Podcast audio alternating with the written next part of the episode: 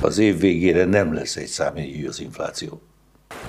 Ha van valami, ami mélységesen egy keresztény ellenes elképzelés, az a Fidesz családra vonatkozó ideológiája.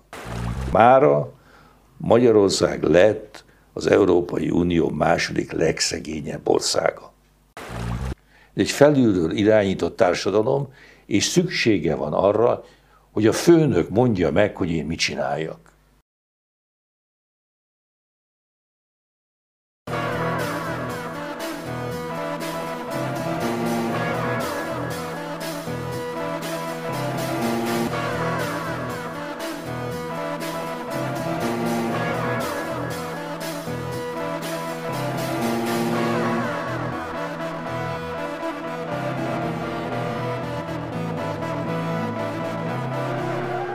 Nagy tisztelettel köszöntöm Önöket, és a itt lévő vendégeket is sok szeretettel, Csintalan Sándort. Jó napot, jó reggelt, jó estét, magyarok.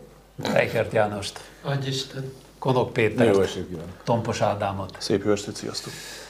Egy olyan témával kezdünk, amit nem nagyon szoktunk.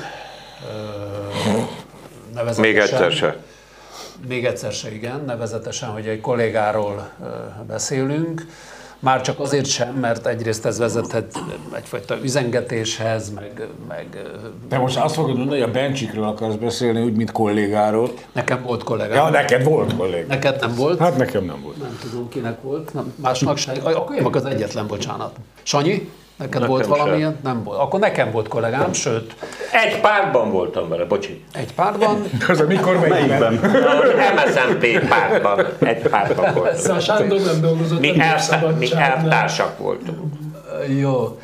Szóval én, én annyi a tisztesség kedvére elmondom, hogy nekem volt olyan életszakaszom, amikor segített is rajtam. Én jó szívvel emlékezem rá, tényleg. Hát most azonban egy kicsit úgy tűnik, messze dobta a medicillabdát, tehát most, most egy kicsit, hát hogy mondjam, finoman fogalmazva is, hát szerencsétlenül fogalmazott, azt mondta, hogy kifejezetten örült neki, hogy Ugandában kivégzik a melegházasokat. Amit ráadásul kurvára rosszul tudott?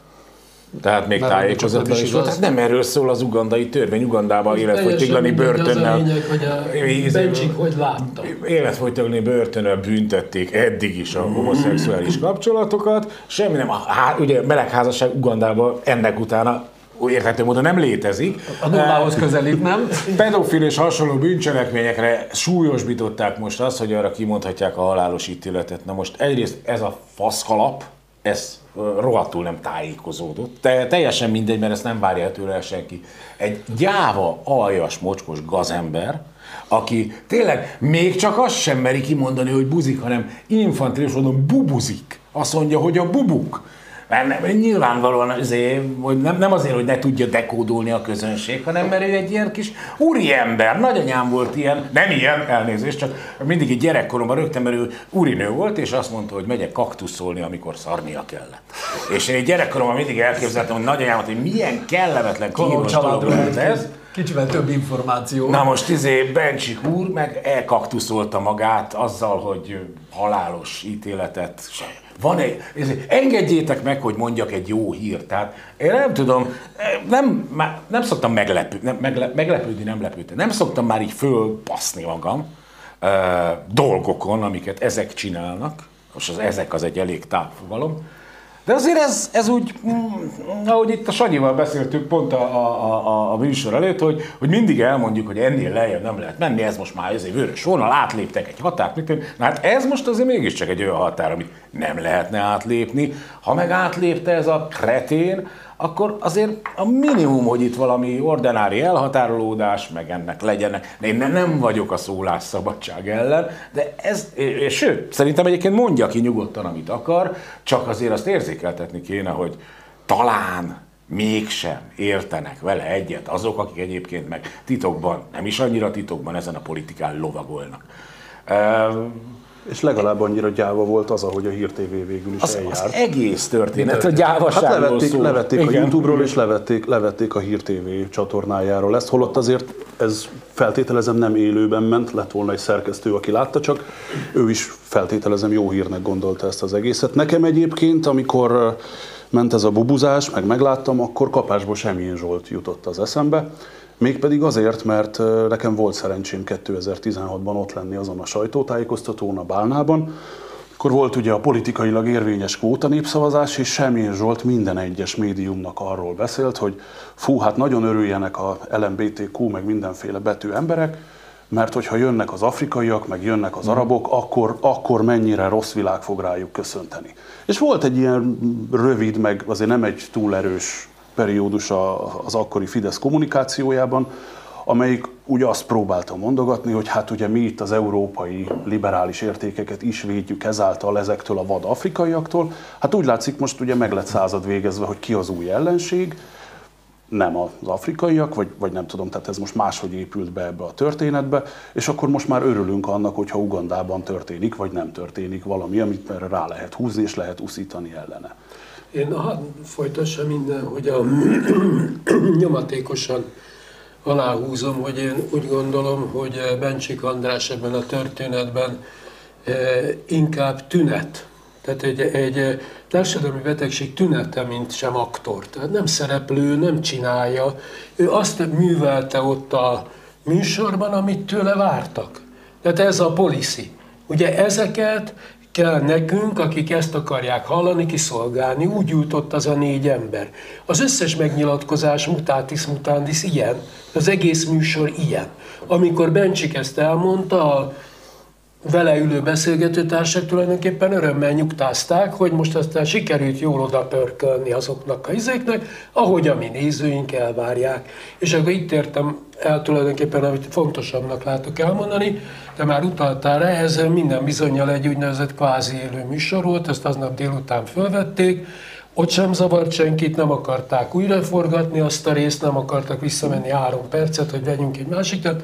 Utána a turnus adás beengedte, utána büszkék voltak rá, körberakták, és akkor kitört a balhé, akkor jutott eszükbe, hogy ez így nem jó, és elkezdték eltüntetni, átírni a múltat. Ebben Orwell, meg a kommunisták, meg a Fidesz nem, hogy is hívják, tapasztalatlan, megpróbálják. Oda akarok kiukadni, hogy nekem legalább annyira felháborító, amikor a médiahatóság közli, hogy bejelentés nyomán vizsgálja az ügyet. Na most én nem értem, hogy mit kell itt vizsgálni. Tehát normális, érzékű ember, aki tud magyarul, látja, hallja ezt, akkor nem kell tovább vizsgálni. Ott volt. Tehát nincs vizsgálandó dolog. Tehát én úgy képzelem, hogy ha mondjuk Koltai András, Nagy Tudor, ugye a médiahatóság vezető, vagy a többi tagnál, valaki bemenne vasárnap az ebédlőasztal, az ebédhez, és az étkezőasztal közepére odakullantana, akkor nyilván nem hívnának össze tanácskozást, hogy mi történt, hanem azonnali hatállyal lesöpörnék a dolgot az illetővel együtt.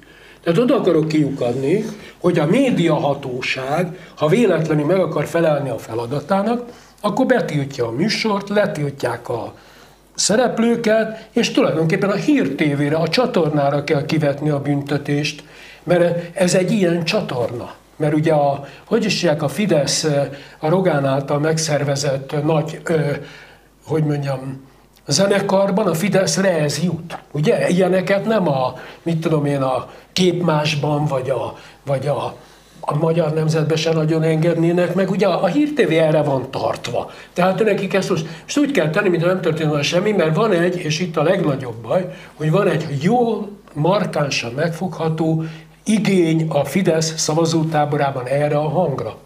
És ez a nagy társadalmi probléma. Tehát még egyszer mondom, a Bencsik a tünet, végeredmény tünet. Azért, hogy, a, hogy a, a képletes példádra reagáljak, tehát a médiahatóságnak oda szar, szarnak az asztal közepére, akkor meg fogja kóstolni, és azt mondja, hogy határeset. Csak kapcsolódnék igazából. Janó, minden szabadon egyetértek, képzeld el. Az a, a, csak legfeljebb, legfeljebb annyiban súlyosítanám, hogy igen, az erőszak nyelve, olyan szinten eszkalálódott a neren belül, hogy ez azért még több is, mint tünet. Tehát igen, elvárás, a lelkek felszabadítása, az erőszak, a potenciális erőszaktevők lelke szabadul föl, vágya az erőszakra fogalmazódik meg, nyelvi és mindenféle értelemben. Tehát direktben például összekapcsolom azzal, hogy mondjuk most a miniszterelnök egy foci meccs kapcsán is háborúról beszél, meg európai hadjáratról. Minden kapcsán ezek a, igen, ezek a dolgok, ezek a dolgok erősítik egymást, és azért azt nem állítanám, Janó, csak a izé mellé, hogy csak a Hír té vé van erre tartva. Hát a, van, az összes az többi is, persze. Lényegében erre, nem az, hogy erre van tartva, ez van az agyukban, a lelkükben, amikor innen már csak egy lépés, de sokan ezt át is lépték, ezt a Rubikon szerintem. Nevezetesen az, hogy, hogy a politikai vitákat is végül is erőszakkal kell elintézni. A fizikai erőszaknál még nem tartunk, ez a jó ember, ha úgy tetszik, elszólta magát, képzeld el azokat a diskurzusokat, amiből ez származik.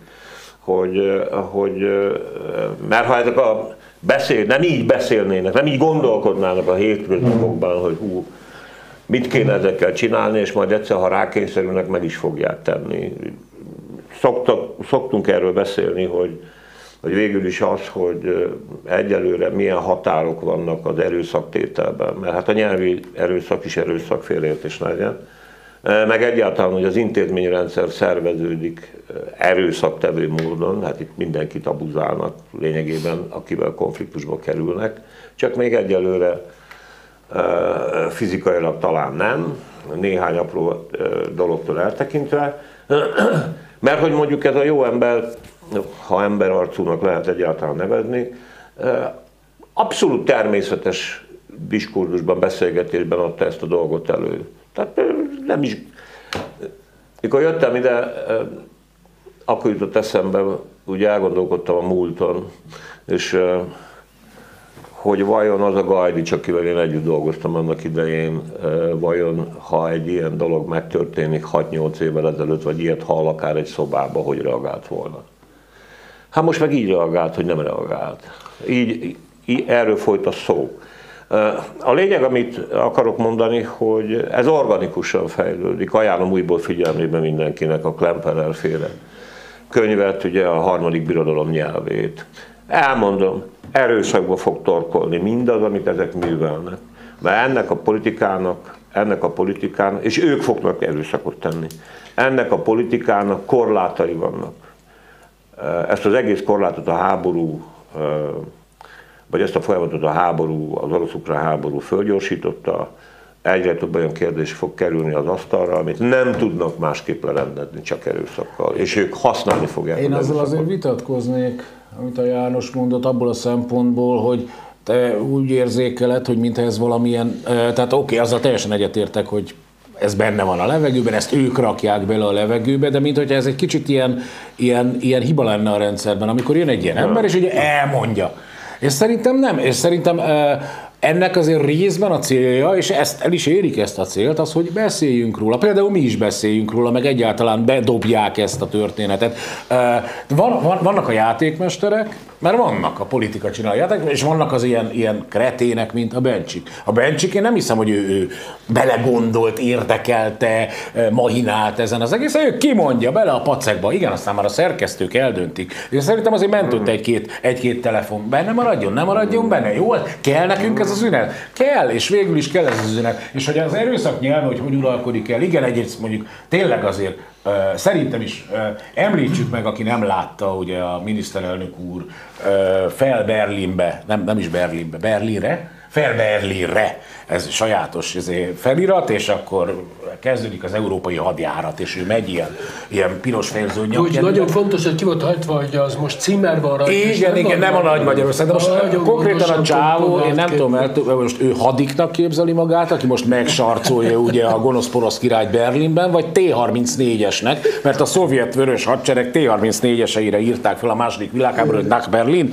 ugye Berlinbe, és akkor átvonultak. Most hadiknak. De, de, de, de egyetlen dolog még az erőszak nyelvezetéről, mert mondhatjuk, mondhatjuk, hogy a Bencsik egy sutyó bunkó tahó paraszt. De egyébként nem az. Egyébként valószínűleg nem, egyébként nem az. De a magyar, magyar úgynevezett kultúros, kulturális élet ö, aktuális cézárai Demeter Szilárd, annak idején a vele idétlen vitában, már nem az idétlen Csunderlik oldaláról idét, a Csunderlik Péternek, akivel vitába keveredett, azt üzente, hogy igen, kalapáccsal fogja eljátszani az újén az örömódát.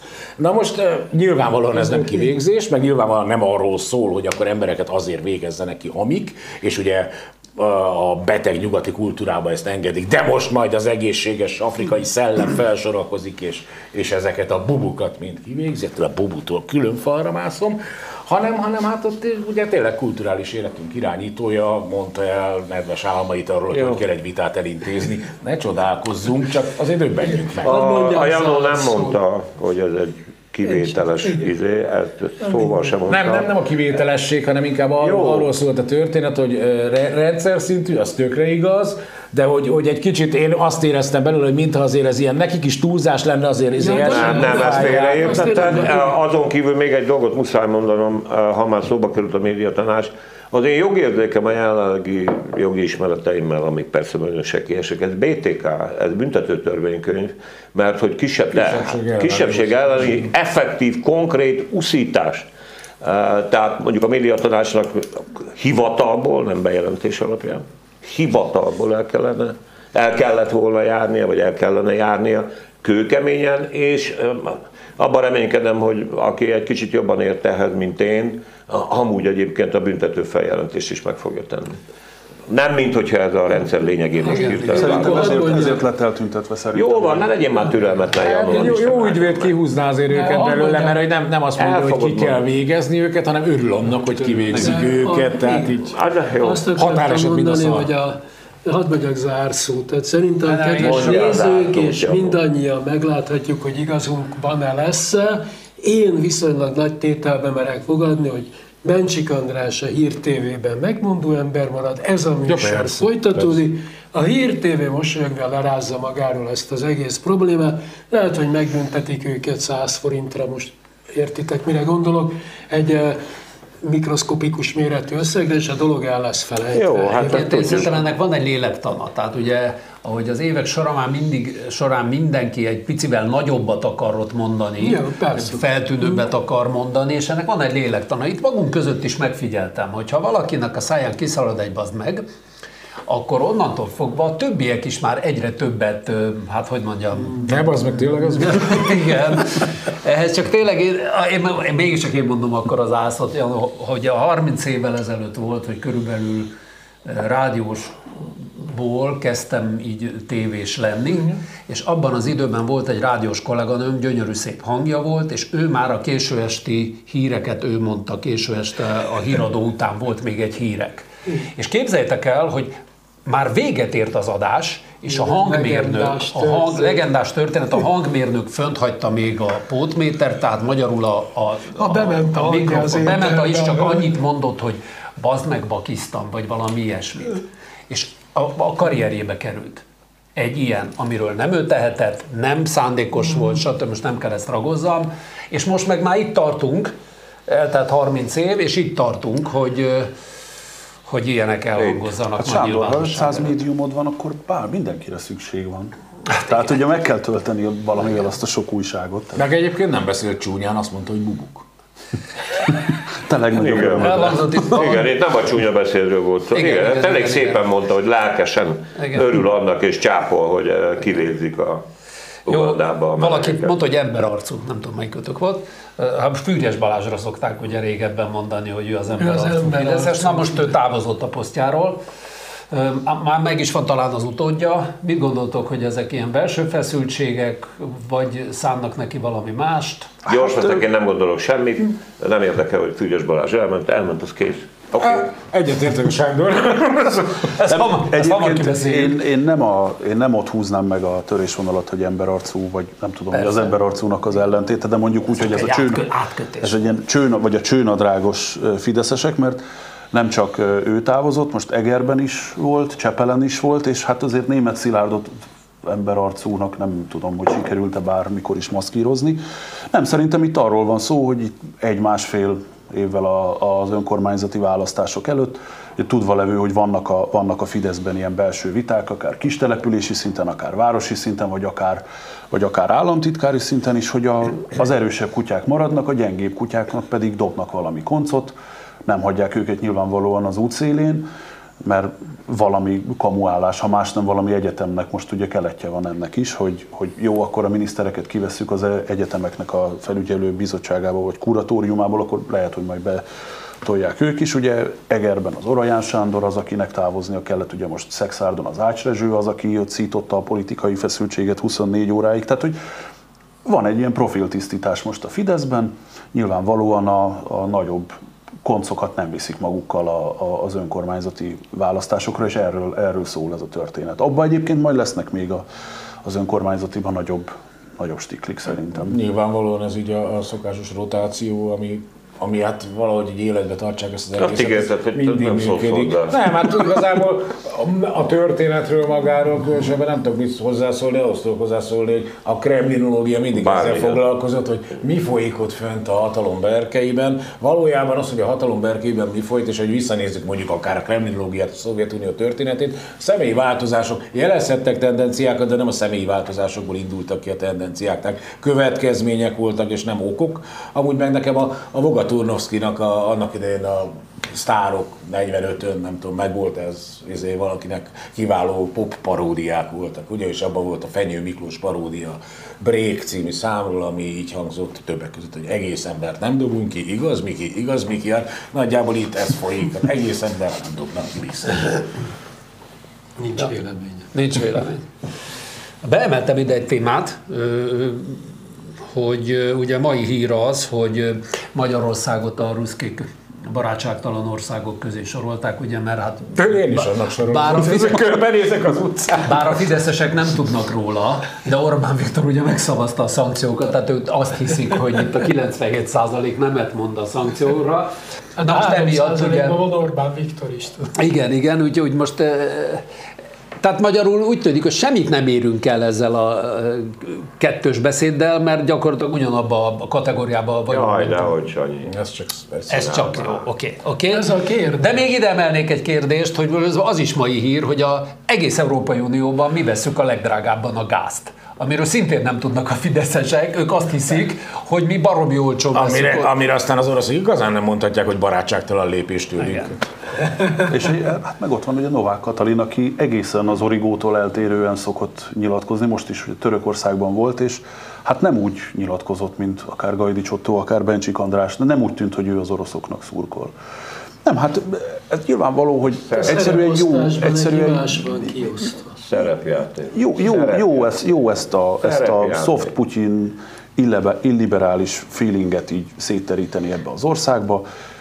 Jó azt az illúziót kelteni a, a fideszes választópolgárokba, hogy ne nagyon akarjál te még Nickelsdorfot se, örülj neki, hogy itt legalább az oligarchákat, mondjuk havonta egyet nem lögdösünk ki az ablakon. Ez, ez egy nyugodt, békés ország, tudjad a helyet, hogy hol vagy, és ők valamiért úgy kapcsolják ezt össze, hogy tulajdonképpen az a követendő minta, de azért mégis milyen jó, hogy nem tartunk ott. Ez, ez úgy elég sok skizofréniát lefed.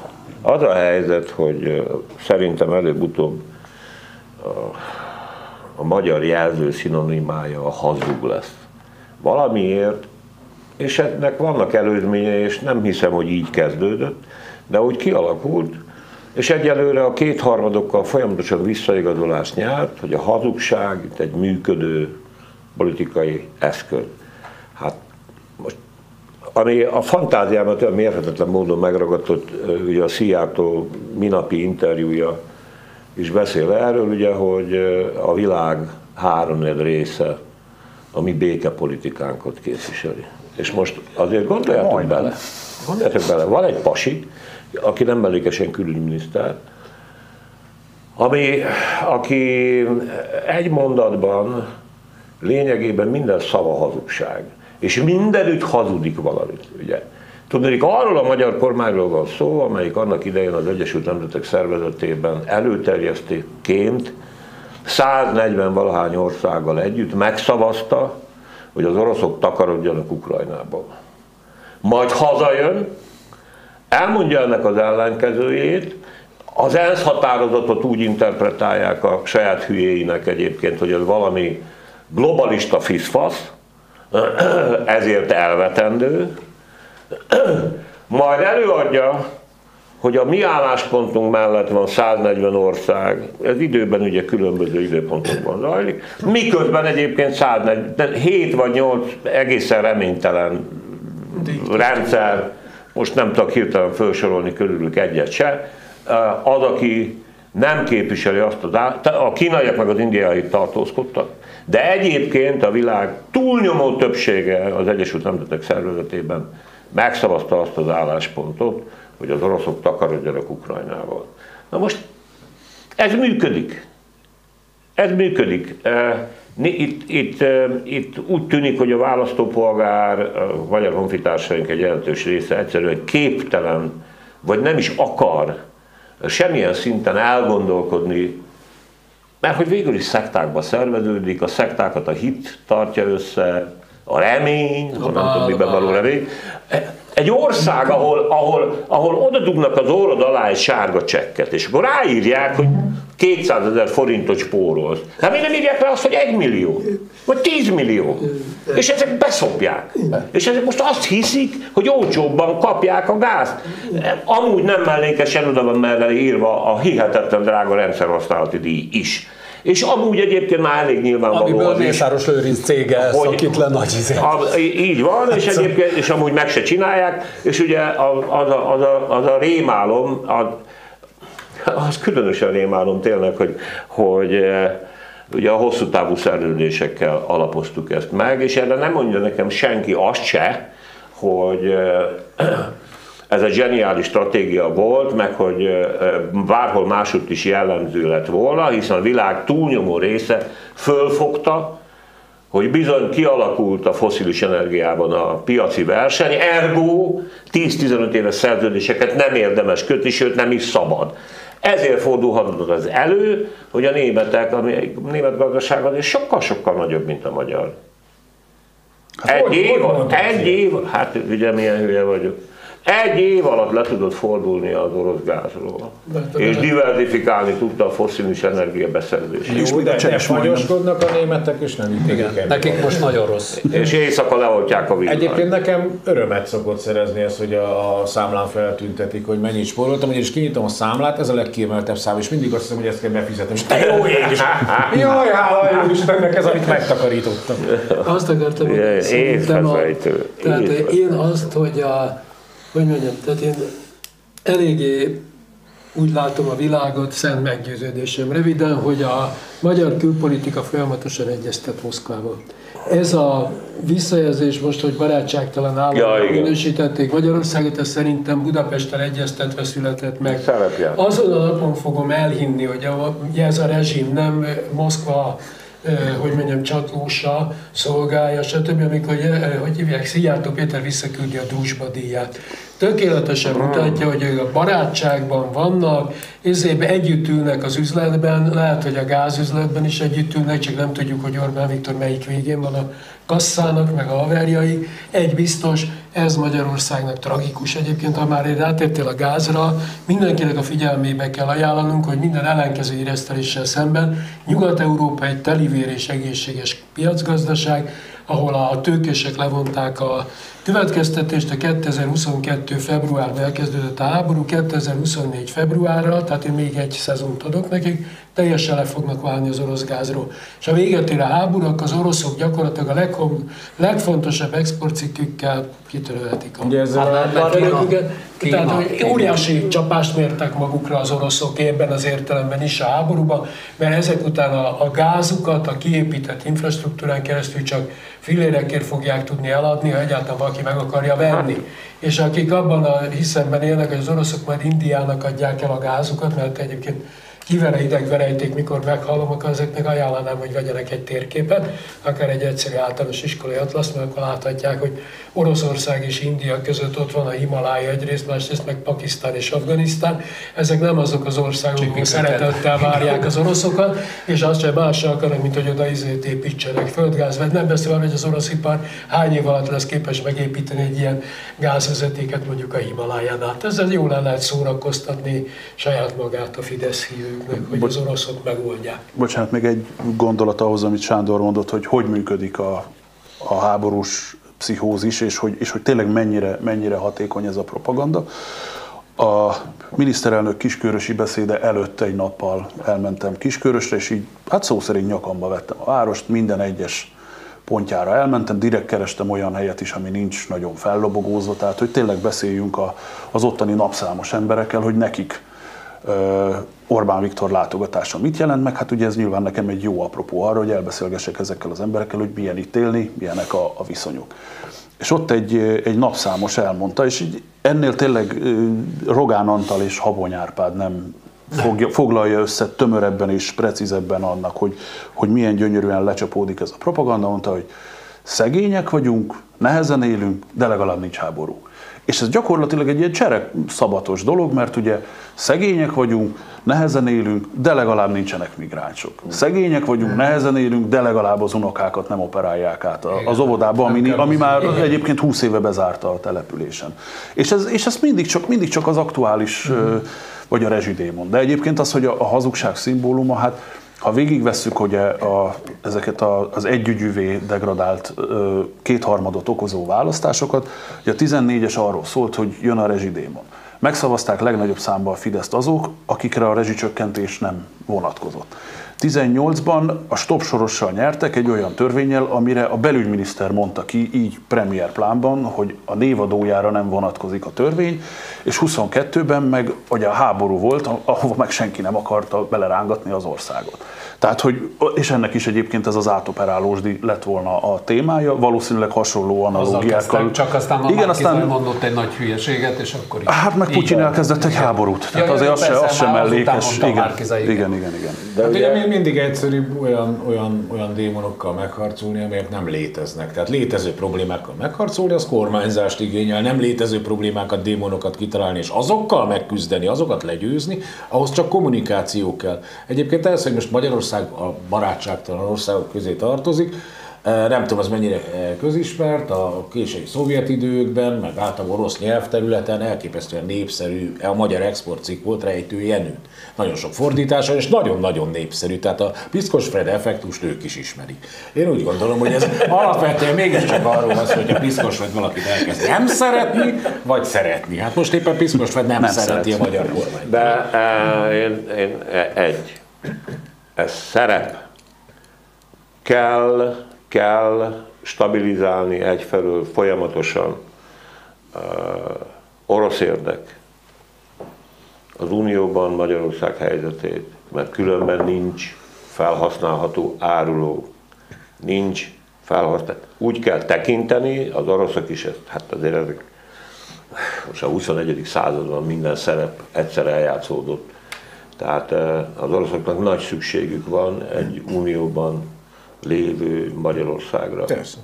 Ez az egyik dolog. A másik, igazából az a nagy kérdés, nem egyszerűen az a kérdés, számomra legalábbis egy jó ideje, hogy most mit csinál a Fidesz. Azt gondolom, hogy ez abszolút kiszámítható, hogy mit fog csinálni. Mit csinál, miért csinálja és mit fog csinálni. Azt nem értem, vagy azon gondolkodom, vagy arra vagyok kíváncsi, hogy mikor esik le a jó népnek a tantusz. Ilyen egyszerű dolgok esetében, mint például ugye ez a sárga csekk, de most tegyük félre. A háború. Még lehetett azzal szarakodni, hogy a Márki-Zay mit mondott. By the way, hogyha akkor Márki-Zay és az ellenzék nem szarja össze magát, akkor azért nem mondott ő hülyeséget különben.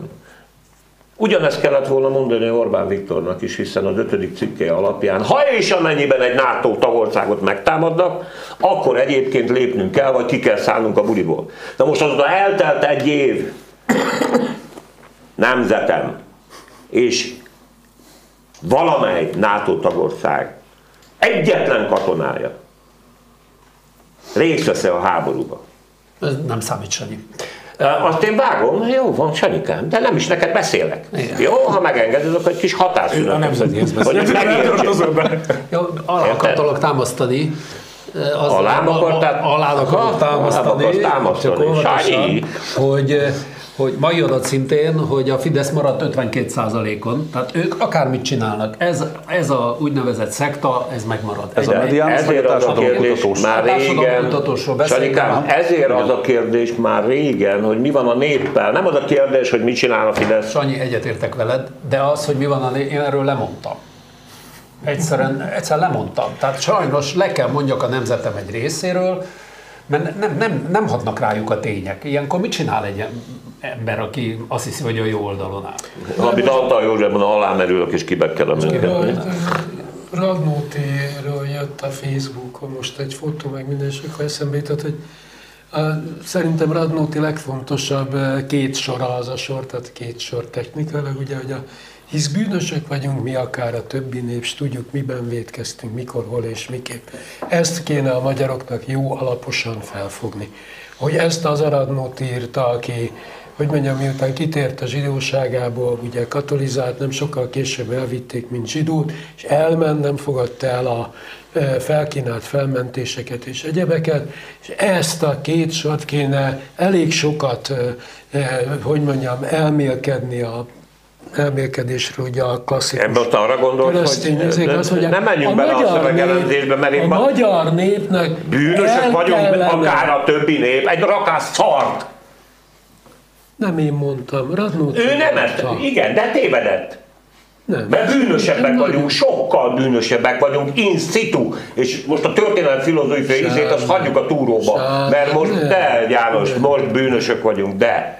De egyébként például bűnözünk kárpátaljai magyarokkal szemben, mert amit most elkövetünk mi, mi követjük el, mert ez a mi kormányunk, drága Janó, hadd fejezzem már be, ha, napláne, ha hülyeséget mondasz. Mert bűnösök vagyunk, nem olyan bűnösök, mint mások, hanem bűnösebbek. Sokkal bűnösebbek, mert egyébként nemzet testvéreinket odalopjuk az orkoknak, meg átadjuk a közmegvetésnek Ukrajnába. Öcsém! Miről beszélsz? Te hagyd már ezt a szegény Radnótit. Szóval azért én azt javaslom, hogy még egy kicsit, kicsit még egyszer érdemes elgondolkozni. Jó, ezen a két sorban. Sok mindenen érdemes elgondolkozni. Közvéleménykutatás? Hát nem tudom, én amikor ezt olvastam, akkor így arra gondoltam, hogy örültem, hogy itt én leszek ma a legfiatalabb, és a nálam idősebb urakat megkérdezem, hogy az olajválság idején hány százalékon állt olyan az em es zé pé. Mert körülbelül, mert körülbelül annyira paralel szerintem a helyzet, hogy tulajdonképpen teljesen mindegy, hogy most a válságban, ugye a medián felmérésében megjelentek ezek a szempontok, hogy akkor most kitokolnak, hogy előre veszik a kormányt, hogy akkor a Mi Hazánk szavazók is a kormányt kevésbé hibáztatják, tök mindegy. A Fidesznek, meg amit a Péter mondott az imént, hogy kormányozni kellene, hogyha nem a kitalált démon jön, hanem a, hanem a, a, a, a valós válság, egyszerűen nem, nincs szüksége a kormányzásra, hiszen olyan mély társadalmi beágyazottsága van a Fidesznek. A, az ellenzéknek még csak fogalma sincs arról, hogy egyébként ezt hogyan lehetne egyáltalán, hogy ennek mi a jelentősége. Az, hogy megkísérelje, hogy legyen, az, az, azt már föl sem vetem. Ráadásul Gyurcsány, amikor, amikor ugye elkezdi a Fidesz támogatókat így ö, vádolni, meg ö, úgy, ő úgy kijelenti, hogy akkor szégyeljék magukat, azzal pont a jövőbeni társadalmi támogatottságukat olyan szinten, olyan szinten lecsökkenti, meg, meg ki is zárja magát belőle. De mondjuk neki nyilvánvalóan nem is az a célja, hogy valaha kormányozzon újra, hanem egyszerűen csak a erősebb, erősebb kutya maradni. Úgyhogy, úgyhogy a, ebben a társadalmi, vagy ezekben a közvéleménykutatásokban szerintem tényleg majdnem mindegy. Nem csak azért, mert hogy a választásokon láttuk, hogy milyen számok születtek, és hogy később ugye bevallották egyes elemzők, akár még nem ebben a stúdióban, hanem egy másikban, ami hozzánk köthető, hogy hát igen, ott azért volt némi kozmetikázás. Egyszerűen ez, egy, ez most már egy teljesen újra gondolásra illett hmm. szakma szerintem. Igen, valahogy az olló hol nyílik, hol csukódik, igen, de valahogy az ajtó, ez a cikcakolló az mindig ugyanúgy igen, vár. Az fura. Én egyébként annyira szerencsére még azért nem mondjuk öreg, hogy, a, hogy az olajválságra emlékszem, hogy tudom, hogy mikor volt, meg mi volt az olajválság, de hogy a kommunikációra egy élesbe emlékezhetnék, de hát ugye a kommunikációja az volt, mert történészként azért végig sem foglalkoztatott engem is a feladat, hogy hát természetesen az olajválság az minket nem érint, illetve amennyiben érint, az csak a külföld és a A nyugat halála tulajdonképpen, igen, nem gyűrűzik be, és ilyen értelemben a kommunikáció hasonló volt, és abban is hasonló volt, hogy az em es zé pé mérte magát, persze folyamatosan. em es zé pé, bocsánat. Az em es zé pének már nincs pénz rá, hogy mérje magát. em es zé pének már nincs mit mérni.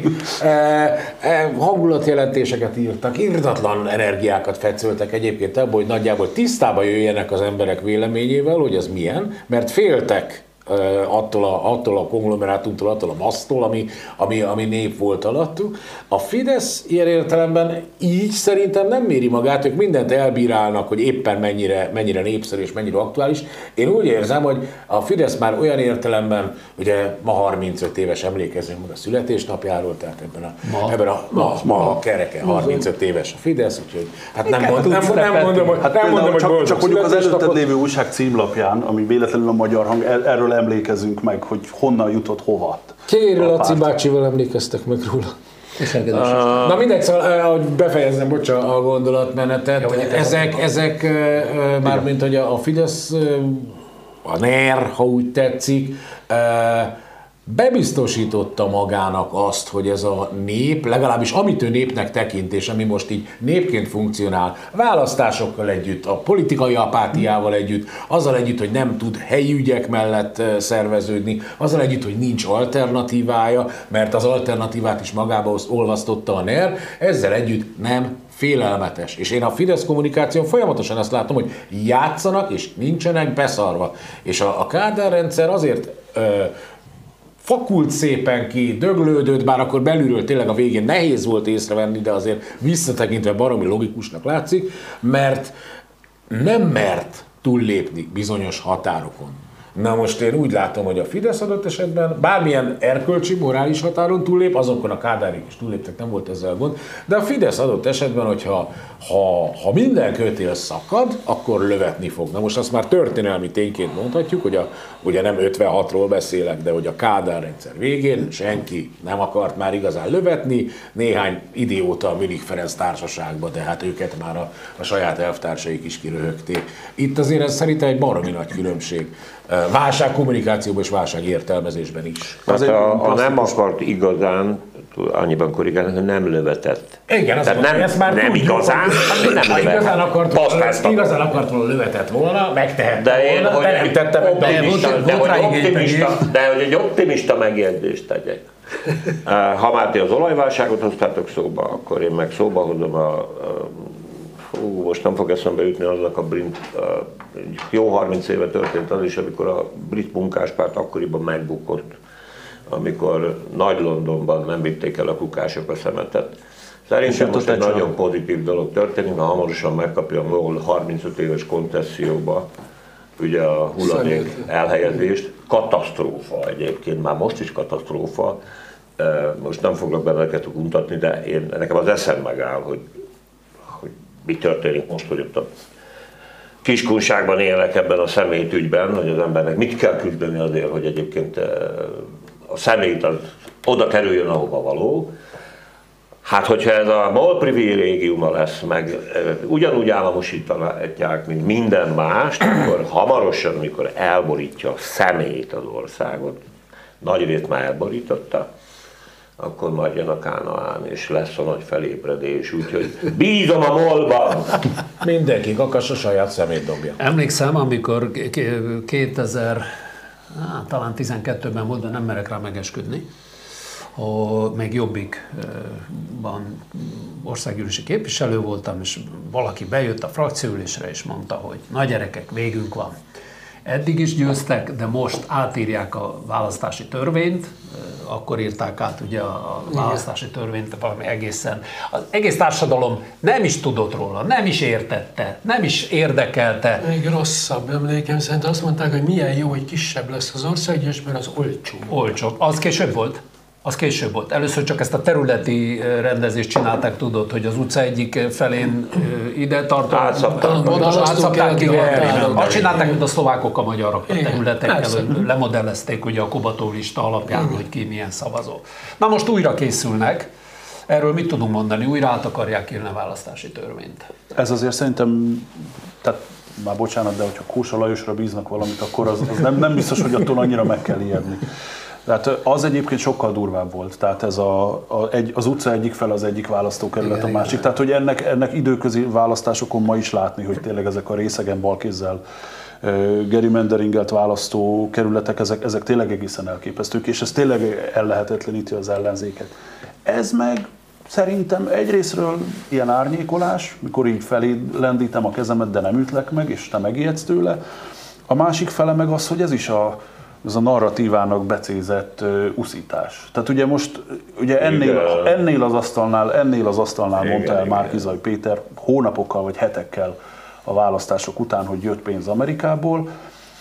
Úgy amúgy erre nem jött volna rá sem az ötszáz médiuma a Fidesznek, sem a az állambiztonság, sem a rendőrség, sem a hatóságok, tehát hogy meg egyébként azért ezt egykori soros egyetemisták mondogatják, mm. tehát hogy én, én nem érzem ebben azt, hogy, hogy ez, ez olyan hű, de nagyon fenyegető lenne. Egyszerűen, egyszerűen ez, ez jó lesz arra, hogy megtiltjuk, a pénz, megtiltjuk, hogy pénzt kapjanak külföldről azok, akik külföldi minta alapján át akarják operáltatni a gyerekedet. Nagyjából ja. én, én, én, én ezt látom ebben a, ebben a sztoriban. Több ebben szerintem nincs. Mondom, hogy szóval ha, ha, ha már elkezdted a lényeget pedzegetni, nem értem, miért mondod. Ez a kampány része, annak a kampánynak a része, amelyik arról szól, hogy idegen ügynök vagy és hazáruló.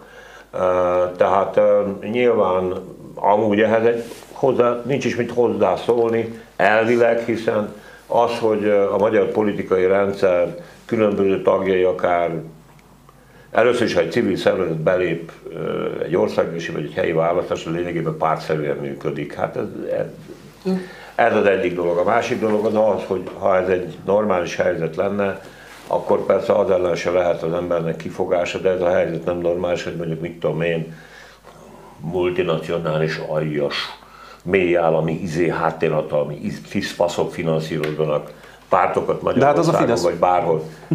Na de ez nem erről szól, különös tekintettel arra a tényre, hogy úgy egyébként pedig lopott pénzből se lenne szabad kampányolni, kezit csókolom már, pedig az egész pártállami intézményrendszer az ország kifosztásából él egzisztenciálisan is, meg politikailag is döntően.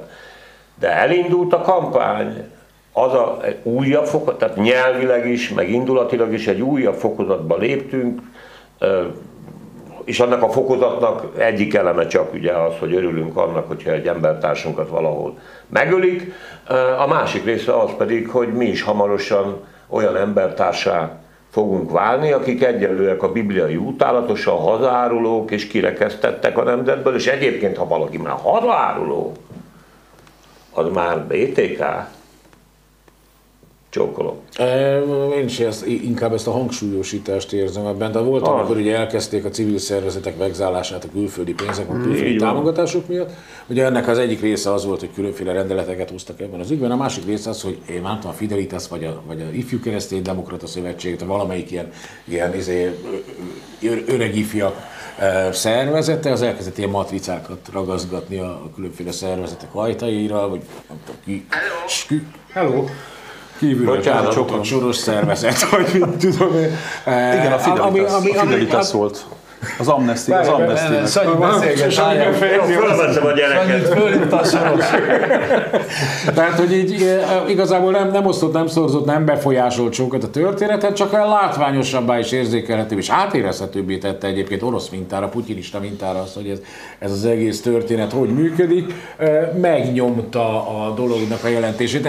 Nekem egyébként, én olvastam a Kósával az interjút ez ügyben, és így, ami igazán elszórakoztat, hogy a Kósa valami ilyesmit mondott, hogy az esélyegyenlőség megteremtéséről van szó, és hogy ez ilyen, ilyen morális kötelesség, és így tényleg így elcsodálkozó, szegény ember, szegény ember, tehát ez is egy munka, és nem röhögni el, tehát baromi tehetséges. Szóval az a helyzet, hogy, hogy békét akarunk.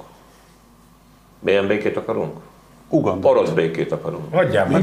Ruszkényét akarunk. Orosz békét akarunk. És az ugye hogy kezdődött az orosz béke újra konstruálása? Így, mint amiről most itt beszélünk. Egyebek mellett így.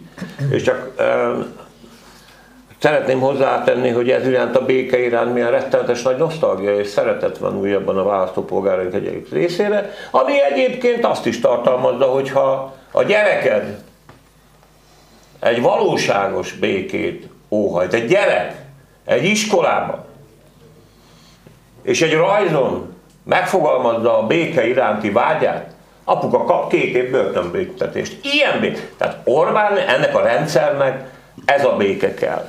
Az orosz béke kell. Mert akkor örökké hatalomba tud maradni, akárha dinasztikus alapon, és ez nem feltétlenül jelenti akár a családi utótlást, hanem ennek a, ennek, a, ennek, a, ennek a körnek az örökös hatalma.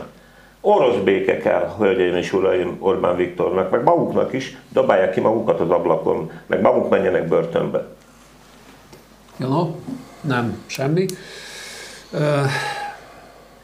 Jönnek a bevándorlók. Azok mindig jönnek, mint a Duna virágátás. Igen, de most másfajta bevándorlók jönnek, most a kormány hozza őket. Ez nagyon fontos volt. Most a kormány hozza őket, miközben ugye folyamatosan retteg a bevándorlóktól, mert hogy egyszerűen nincs magyar az aksi gyárakban a... Sem. Sem. Sem. Aki odaáll a szalag mellé. Annyit, hogy segítsünk szerintem a nézőknek, mert nem kötelező ezeket figyelni, tehát hogy a héten egy olyan kommunikációs vonal nyílt a magyar sajtóban, és egyébként a kormányzati sajtóban kezdődött, amelyik bizonyos dolgokat elkezdett piszkálni, ugye a jövedelmek, a munkaerő, tehát a foglalkoztatás és a nyugdíj, ez a három került elő egyszerre, és amiről Sándor beszélt, az arról szól, hogy a nem kisebb személyiség, mint a témáért felelős Csombor Sándor államtitkár között a Kossuth Rádióban a legerősebb műsorsában reggel fél nyolc után, hogy jó migránsok fognak jönni, ezek a bevándorlók jók lesznek, mert ezekre nekünk szükségünk van, ezek nem olyanok, akik ellen plakátoltunk x éve, hanem ezekre szükség van, és ezek kellenek.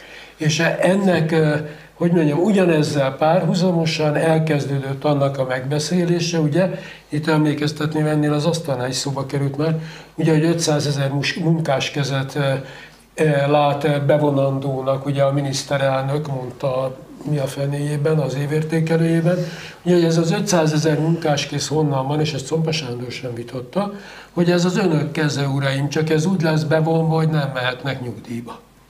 Tehát ugye az év végére le kell tenni az új nyugdíjkoncepciót, mert az Unió elvárja, december harmincegyedikéig, és nyugdíjkorhatár emelés lesz. Most elkezdik önöket puhítani arra, hogy vegyék ezt tudomásul, és szokjanak hozzá a gondolathoz, természetesen majd az Unió lesz érte a felelős, és el, tehát elkezdődött... De ez már rám is vonatkozni fog? Tehát nem, nekem van másfél éve. Nem, de én úgy gondolom, hogy ez a, tehát a nyugdíjkorhatár emelés, ez kb. hatvannégyes születésűektől kezdődik. hatvannégy hatvanöt, és ugye az előzőt is, ezt látni kell, hogy az előző korhatáremelést egyébként most emlékeim szerint a Gyurcsány kormány alatt, nem a Medgyessy alatt, de ezt lehet vitatni, tehát ezt nem mondom meg, de tulajdonképpen évfélkor megszavazta a parlament az összes párt hallgatólag, nem hallgatólagos, tevékeny, gomnyomogató együttműködésével úgy, hogy kikerülték a sajtós nyilvánosságot, azt a törvénymódosítást, ami alapján hatvankettőről hatvanöt évre ment föl a nyugdíjkorhatár, ugye a hatvanöt év az az ötvenhetes születésűekkel kezdődött, előtte meg az volt a lényeg, hogy három év alatt két évjárat mehetek nyugdíjba. Jó, ugye? Nem, na most is. A lényeg az, hogy ez kezdődött el most, jó, erről van szó, na. ne, ne haragudj, én ezzel jó. foglalkozom. Nem, nagyon az fontos, nem kell elmondani az egész mesekönyvet. De az ezerkilencszázhatvan után születettek, készüljenek föl, hogy őket érintik, a hatvanöt után születetteket vastagon, a korábban érint, születetteket meg azért érinti, mert ez a fajta nyugdíjrendszer csak úgy tartatok fel, ha inflálják a forintot, és ezzel rontják a nyugdíjakat. Az is történik itt és most önökkel, meg a nyugdíjukkal, és a hetven után születettek, és most jön a lényeg, tehát a hetven után születettek meg nagyjából elköszönhetnek a nyugdíjuktól, olyanok a demográfiai folyamatok, Akkor egy, nyolcvan, akkor egy nyolcvanhármasként csak annyit teszek hozzá, hogy akkor ezért akar Orbán Viktor mindenáron olimpiát rendezni, mert a Putyin is a, az oroszországi vé bének a megnyitója napján jelentette be az orosz nyugdíjkorhatáremelést, és valószínűleg neki is kell egy ilyen, egy ilyen jó kis apropó. Egyébként János említette a miniszterelnöki gazdasági évadnyitót. Az baromi vicces volt, azt tisztán emlékszem, hogy csütörtöki napon volt, előtte, mi előtte nap szoktunk értekezletet tartani itt a Magyar Hangban, és kedden vagy hétfőn jöttek ki a megyére lebontott belső migrációs demográfiai adatok, és pont az jött ki belőle, hogy a, a ner legnagyobb vesztese demográfiai szempontból, meg belső elvándorlás szempontjából az Békés megye. Tehát, hogy onnan többen mentek el, mint Borsod megyéből arányaiban, ami azért mégiscsak döbbenet. És akkor én mondtam is, hogy hát meg is néztem a településeket, mindenhol rengeteg, tehát minimum, csak abból a faluból nem ment el kétszáz ember, ahol eleve nem voltak kétszázan. És mondtam is szerdán, hogy akkor egy, lenne egy Békés megyei riport, és másnap jön Orbán Viktor, és akkor ilyen nagy garral mondja, hogy Békés fölkészül, van még tartalék.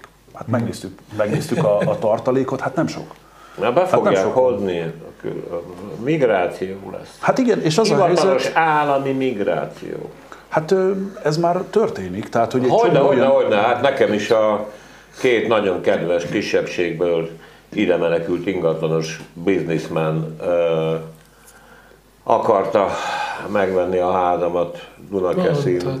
Meséltem, hogy... Igen, hogy kínaiakat és akkor jött, és kiderült, hogy mondom, és akkor két család valahogy szóba került. Dehogy is, azt mondja, milyenek a szomszédok? Gyanús volt nekem egy kicsit, hogy miért érdeklődnek itt a szomszédok iránt? Ezek a koreaiak, ezek olyan rendes, csendes emberek. Egyébként úgy jelentek meg a kocsmába is, hogy olyan telefont hoztak, hogy úgy beszélgettünk olyan fordítóprogrammal, hogy az hihetetlen. Egy az egyben megbeszéltük az egész világ összes dolgát.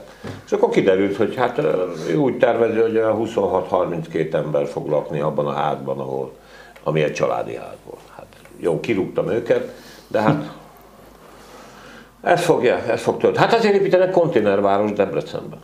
Hát nyilván nem a nyugdíjasok fognak uh, megizni. Nyilván nem a hatvan nem tudom hány éves nyugdíjasok. Egyébként a nyugdíj ügyben persze neked tökéletesen igazad van. Úgyhogy majd uh, borzasztó dolgok lesznek. Ugye amikor jöttek a, a menekültek annak idején, valóban sokan, akkor két párhuzamos és valahogy senkinek nem tűnt fel, vagy nagyon keveseknek tűnt fel, egymás kizáró narratíva volt. Egyrészt, hogy ezek rohadtul nem akarnak dolgozni, és másrészt, hogy elveszik a munkákat. Hát most igen. Akkor olyan, olyan bevándorlókat hoz a kormány, meg olyanokat hoznak a cégek, mert ugye olcsó, szervezetlen munkaerő, na, mint a magyaron nagyon szervezet és nagyon drága lenne, de még olcsóbb és még szervezetlen munkaerő, akik hát határozottan dolgozni akarnak. Érdekes módon viszont nem látom a kormány plakátokat, hogy nem vehetik el a munkánkat. Ez a katasztrófa egyébként most ilyen szempontból is visszaköszön annak idején, hogy nem lehetett erről az egész dologról értelmesen szót váltani már, hogy arról a kérdésről, hogy mit jelent a népvándorlás, én szándékosan nem is használok majd migráció kifejezést. Mert hogy úszítás volt, amit te mondtál. Nem arról szólt a dolog, hogy mit kezdjünk, hogy oldjuk meg a problémát, meg egyáltalán, hanem úszítottak a legalpáribb módon, és ez most nagyon vissza fog köszönni. Nagyon vissza fog köszönni ott a helyi társadalmakban, az embereknek az agyába ez van benne. Az, hogy egyébként panelvárosokban, mi az Isten konténervárosokban gondolkodnak, ez mind egyébként a gettósodást fogja felerősíteni, azokon a helyeken, ahol ezek megépülnek, és garantált a konfliktus. Társadalmi feszültségek lesznek, garantált. Társadalmi feszültségekre a rendpárti állam majd megoldást fog nyújtani, és ez az egész megint őket erősíti. És a Bencsik majd munkaügyi biztos lesz. Így van, és szeretném azért mindenkinek felhívni a figyelmét, hogy ne azokra legyenek dühösek, akik most ide jönnek, mert jobb életet akarnak, mert ők éppen úgy áldozatok, mint mindenki abban a történetben. Itt, van. itt vannak, akik csinálják ezt a sztorit, és egyébként az nem melléktermék, hanem szerintem az is az egyik termék, amiről beszélsz. Tehát, hogy a társadalmi feszültséget is termelni akarják ezzel. Hát annyit, mi a... Bocsánat, csak, csak annyi, hogy még az a, az a matek is ragyogó, hogy ugye ötszázezer embert keresünk, és hogyha megnézzük, hogy hány ember hagyta el az országot, akkor az is valami hasonló mérték. És ezek mind aktívak. És hogy ez sem, és ez, és ez sem mind mindegy. Annyit, én... Gyerekek, csak az említés szintén ne fejeztsük már, jövő héten beszéljünk már arról, nem te, te Jánó, te hallottál róla? Nagy dolog történt a magyar oktatásügyben. Már a státusz törvényre gondol? Nem, hát nem arra a gondolok, krétában. Kérlek szépen, hogy kivették. A, eddig az volt a, a jogszabályban, hogy tanórák meg a krétában az iskolákban. És most ezeket, ezt a fogalmat lecserélték. Minek az iskola? Foglalkozás van. Uh-huh. Mert hogy nem kell hozzá képesítés. Amúgy meg a kaszárnya, szeretném, foglalkozások a hadseregben vannak különben, nem kell hozzá képzettség. Ezt akartam mondani, hát egyébként erről itt beszéltünk, ugye, hogy honnan nem van a miniszter. Tehát ugye, hogy itt ez egy rendészeti kérdésnek tekintik a magyar közoktatást. Ez egy is katasztrófa. Annyit azért szóba hoznék, mert itt a helye szerintem, hogy sokat hallhatjuk, illetve a kormányzati propaganda az azonnal ráfordul, hogy nyugaton mekkora demográfiai balhé van, és krízis, és katasztrófa, minden.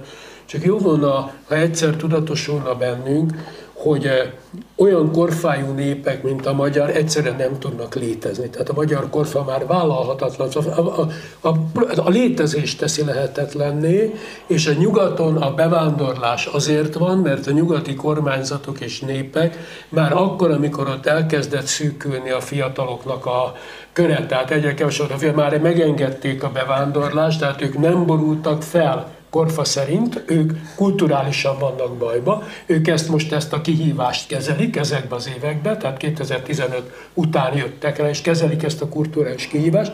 Mi viszont abban a helyzetben vagyunk, hogy tehát ha olyan ütemben fejlődött volna demográfiailag magyar nép, amennyire például Nyugat-Európa, itt körülbelül tizennyolc millió embernek kéne élni. Ehhez képest nem, hogy tíz millió nyolcszázezren nem vagyunk, mint ezerkilencszáznyolcvanban, hanem ugye kilenc millió, kilenc és fél millióan vagyunk.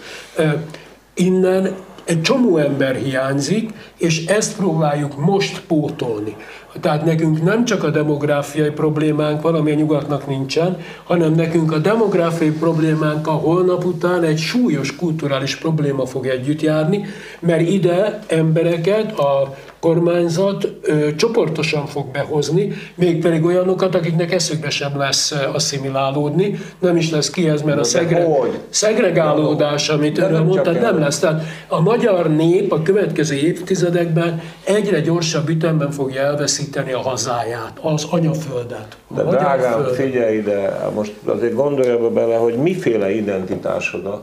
A nyelven kívül ez a nép, mint egy gerontofil kamasz, igen, keresi önmagát. Igen. Hát mi a szent... És... Igen. Tehát ilyen egyetértünk. Tehát ugyanarról beszélünk, Sándor. Én szóval próbál magammal lefordítani, Sanyi. Én most, én most egy gondolatot tennék el, vagy egy mondatot, hogy mi Bencsik Andrással kezeljük a kulturális kihívásokat. Igen, hát így van. Foglalkozunk velük, és nem tanórákat tartunk. Meg több tudatúak vagyunk. Ja. Egyébként ez, ez, ez, ez, ez nem alatt ez a foglalkozás, de szép.